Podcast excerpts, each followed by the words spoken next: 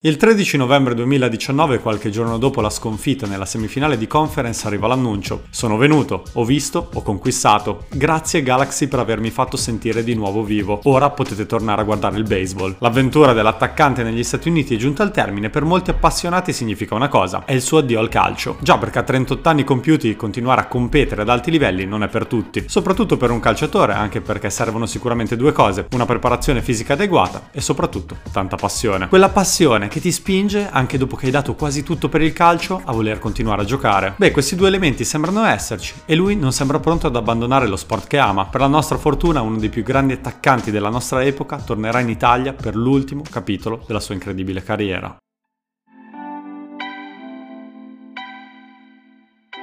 Nasce a Malmo in Svezia il 3 ottobre 1981 da padre bosniaco e madre croata. Cresce nel sobborgo di Rosengård, un luogo popolato da immigrati. Non è un posto semplice dove vivere per un ragazzo. Lui in casa però non ci sta molto volentieri, anche a causa dei vari problemi con i genitori separati. Lì infatti passa meno tempo possibile, trascorre le sue giornate in strada e se possibile con un pallone. Qui ovviamente oltre che a giocare a calcio impara anche a cavarsela. L'ambiente come detto non è semplice, deve proteggersi imparando anche qualche mossa di kung fu. Fisicamente si sviluppa velocemente con la sua stazza sfida letteralmente i ragazzini a rubargli il pallone. Le esperienze vissute in quel sobborgo lo forgiano e ne determinano il carattere, duro e scontroso, sempre pronto a dimostrare qualcosa. Nella sua biografia dice: Mi hanno chiesto spesso che cosa avrei fatto se non fossi diventato un calciatore. Non ne ho la più pallida idea. Forse sarei diventato un criminale. Io e i miei amici del quartiere combinavamo parecchie cazzate. Però a parte qualche ragazzata, lui la maggior parte del tempo la passa con il pallone e infatti in un modo o nell'altro finisce a giocare nella squadra del Balkan, composta per lo più da immigrati. Vista la sua struttura fisica viene inserito nella formazione dei ragazzi di due anni più grandi di lui. In una partita contro il Vellinge, squadra per lo più composta da ragazzi svedesi, nel primo tempo è seduto in panchina a guardare i suoi compagni soccombere per ben 4-0. Nel secondo tempo viene buttato nella mischia e segna 8 reti fissando il risultato finale sull'8-5 per la sua squadra. I genitori degli avversari e gli allenatori protestano, sono convinti che Ibrahimovic abbia più di 12 anni, il limite ammesso per giocare. Quelli del Balkan devono mostrare il certificato di nascita che riporta la sua età, 10 anni anni, è più giovane dei ragazzi in campo. Quando gioca prova sempre a stupire. È il suo obiettivo anche se fa infuriare spesso e volentieri allenatori e genitori dei compagni. A lui però questa cosa non importa.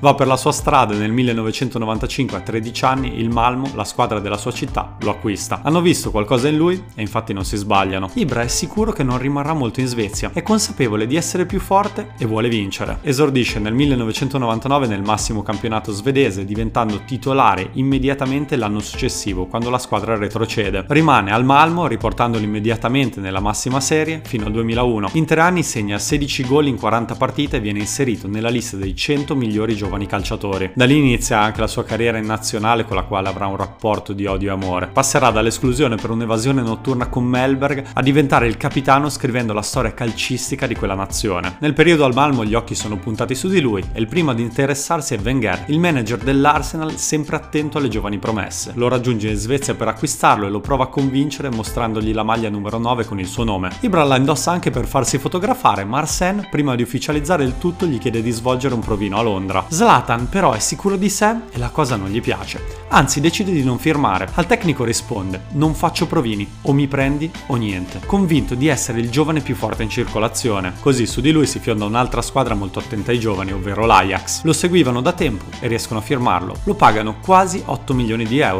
ed Ibra in quel momento diventa il giocatore più costoso della storia del club. Arriva in Olanda da solo senza genitori e in pochi lo aiutano. Il suo inizio non è dei migliori e fatica fino a quando a dicembre alla guida della squadra subentra Kuman, che gli parla e prova a dargli una mano. Ibra lo ripaga, segna 9 gol in 33 partite, aiutando l'Ajax a vincere il campionato e la Coppa d'Olanda, dove tra l'altro realizza il Golden Goal.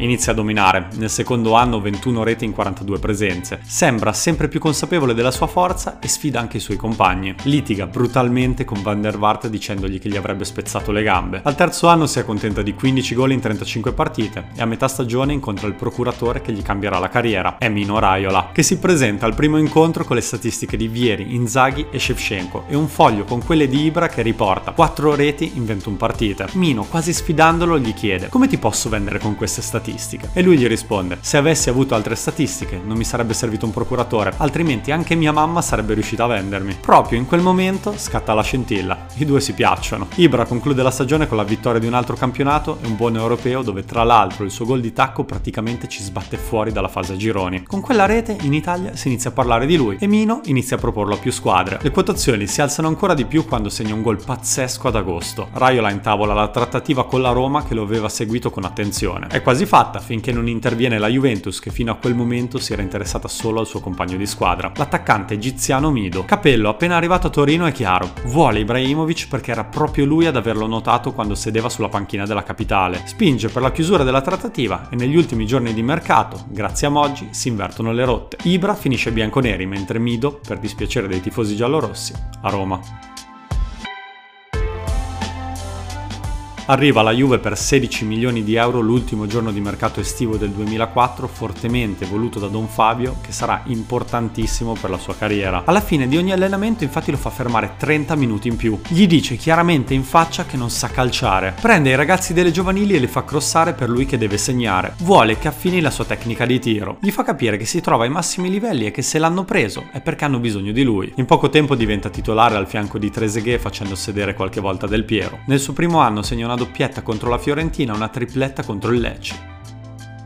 Sedersi al fianco di grandi campioni come Nedved e Buffon lo aiuta, lo fa crescere anche se il suo carattere ribelle non è cambiato. Rifila una testata a Mihailovic in una partita contro l'Inter che gli costa tre giornate e finisce per picchiarsi con Zebina in allenamento. Nonostante tutto Capello sembra saperlo gestire e infatti con lui vince il campionato che verrà poi revocato. In Champions però le cose non vanno bene per lui. Infatti segna zero reti e anzi al ritorno in casa contro il Liverpool si divora il gol della qualificazione. Proprio da quel momento quella competizione non gli darà grandi soddisfazioni. La stagione successiva, parte un gol capolavoro contro la Roma, segna solo 10 reti in 47 partite e rivince lo scudetto che poi sarà dato all'Inter. In Champions invece un'altra delusione, sconfitta senza storia contro l'Arsenal ai quarti di finale. La Juventus nell'estate 2006 è travolta da Calciopoli e lui si ritrova in Serie B, ma non è il campionato per lui. Come sempre vuole mostrare la sua forza sul palcoscenico più importante. Arrivano diverse proposte e il Milan si interessa a lui, anzi è vicino alla firma. Balzaretti, ex compagno di squadra, racconta così la vicenda. Eravamo a pranzo tutti insieme con la squadra e Ibra ci disse finisco il pranzo, poi vado a Milano a firmare con il Milan, torno stasera così ci salutiamo. Ibra torna e la domanda su come fosse andata risponde tutto a posto, ho firmato per l'Inter. Si trasferisce nero-azzurri per 25 milioni di euro tradendo gli Juventini. Sceglie di indossare quella maglia perché su quella sponda di Milano non si vince da un po' e lui vuole scrivere la storia. Vuole dimostrare di essere il migliore. In panchina trova Mancini che sa come trattare giocatori con il carattere come il suo. Il primo anno segna 15 reti vincendo la Supercoppa e il campionato mentre in Champions un'altra delusione. Zero reti in sette partite e sconfitta contro il Valencia agli ottavi. Nell'annata successiva Ibra domina veramente. Ha probabilmente raggiunto la totale consapevolezza della sua forza. Segna 22 reti tra le quali la doppietta all'ultima giornata contro il Parma, appena rientrato dall'infortunio che permette all'Inter di vincere lo scudetto. Si sblocca anche in Champions ma quella competizione non sembra far per lui. Infatti i nero-azzurri escono di nuovo agli ottavi. L'anno successivo, nella stagione 2008-2009, all'Inter arriva Mourinho per provare a vincere la coppa. Riesce a tirar fuori il meglio dallo svedese. Mu, quando lui gioca male, gli dice in faccia che deve vergognarsi. E Ibra, invece che demoralizzarsi, reagisce sul campo. Segna 29 reti in 47 presenze, dominando con colpi pazzeschi che sembrano un mix tra calcio e arti marziali. Conquista di nuovo il campionato e la Supercoppa. Il problema, però, resta in Champions. Altra sconfitta agli ottavi e un solo gol segnato. Ibra è arrabbiato, vuole la coppa con le grandi orecchie. Sente che gli manca solo quella per dimostrare di essere tra i più forti di sempre e vuole vincerla tutti i costi. La sconfitta in Europa inizia a creare una frattura tra lui e il popolo nero-azzurro che peggiora in una partita di campionato contro la Lazio. Con un gesto di stizza vuol far tacere i supporter che fischiano, delusi dal percorso in Champions. Ha deciso, vuole andarsene e l'obiettivo è trasferirsi al Barcellona. Con Guardiola è convinto di riuscire a vincere il trofeo. Mourinho fa di tutto per trattenerlo, ma Raiola ci mette lo zampino e l'Inter lo cede per Eto'o più 49 milioni. Si presenta al Camp Nou nel 2009 dove ci sono 70.000 persone. Bacia perfino la maglia facendo capire di aver già dimenticato mercato i nero-azzurri. Arriva il primo giorno al campo di allenamento in Ferrari e Pep lo catechizza subito. I giocatori del Barça non girano con certe macchine. La prima parte di stagione va abbastanza bene. Sembra essere in sintonia con Messi dentro e fuori dal campo e vince Supercoppa di Spagna, Supercoppa UEFA e Mondiale per club. Nella seconda metà però Guardiola inizia a farlo sedere in panchina sempre più spesso. Ibra gli ha detto in faccia che sta mettendo da parte altri giocatori a favore di Messi e Pep non la prende bene. Inoltre non gli piace che si sacrifichi poco per la squadra,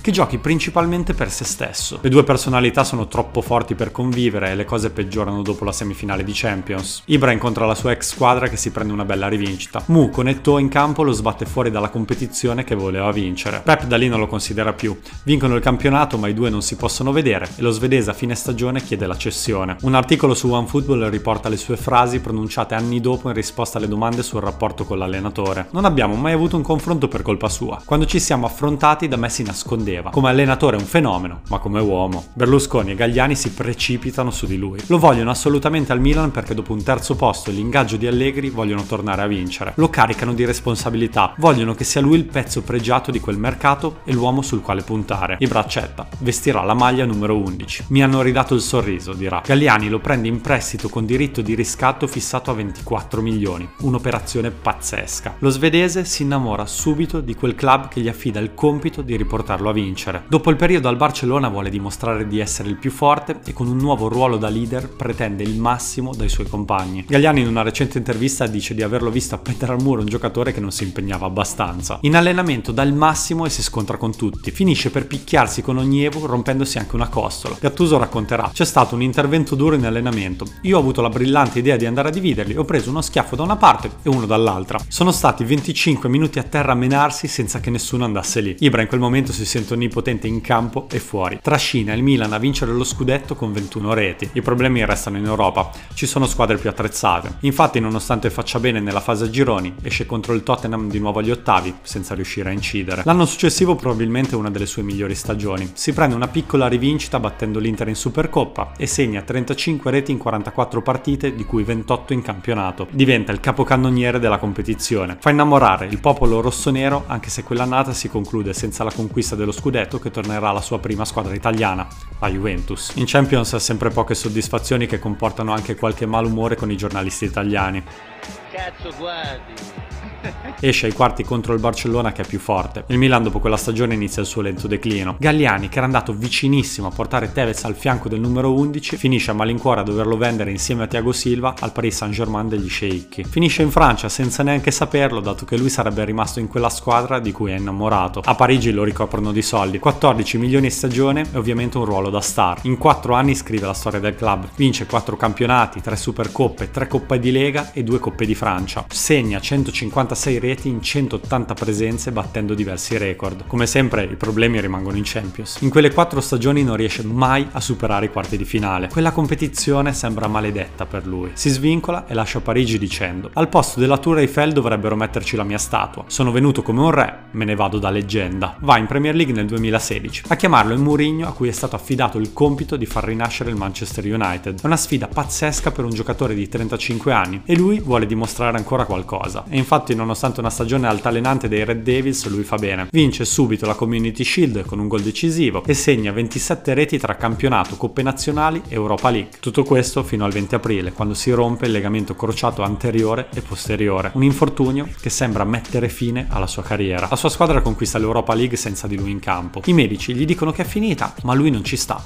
Vuole continuare a giocare. Si fa operare e dopo aver rifirmato con lo United torna in campo il 18 novembre, ma non sembra più lui. Pare che quell'episodio l'abbia condizionato e infatti rescinde il contratto a marzo anticipatamente. Ha capito che la sua carriera sta per terminare e decide di andare a giocare nella Major League negli Stati Uniti. Lì, in un campionato meno competitivo, torna a divertirsi con giocate fantastiche. Rimane due anni e segna 53 reti in 58 partite. Si parla spesso di lui e diventa sempre di più un personaggio mediatico che fa parlare di sé anche fuori dal campo. Nel rettangolo verde perde, però anche se non vince trofei ritrova la voglia di competere. Lo si vede dai gestacci indirizzati ad un tifoso dopo aver perso un derby. Tira anche un ceffone ad un avversario facendo capire che il carattere è rimasto sempre quello. Si sente di nuovo vivo e alla fine dell'anno prende una decisione. Vuole tornare in Europa per dimostrare ancora qualcosa. L'occasione arriva dalla squadra che probabilmente ha amato di più e che già in passato l'aveva caricato di responsabilità il Milan. Sarà probabilmente l'ultimo capitolo della sua carriera. Qualcuno dice che sia una mossa mediatica, che sia stato acquistato per vendere magliette,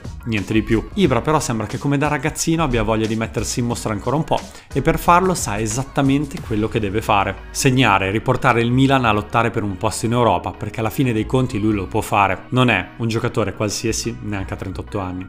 Lui è Zlatan Ibrahimovic.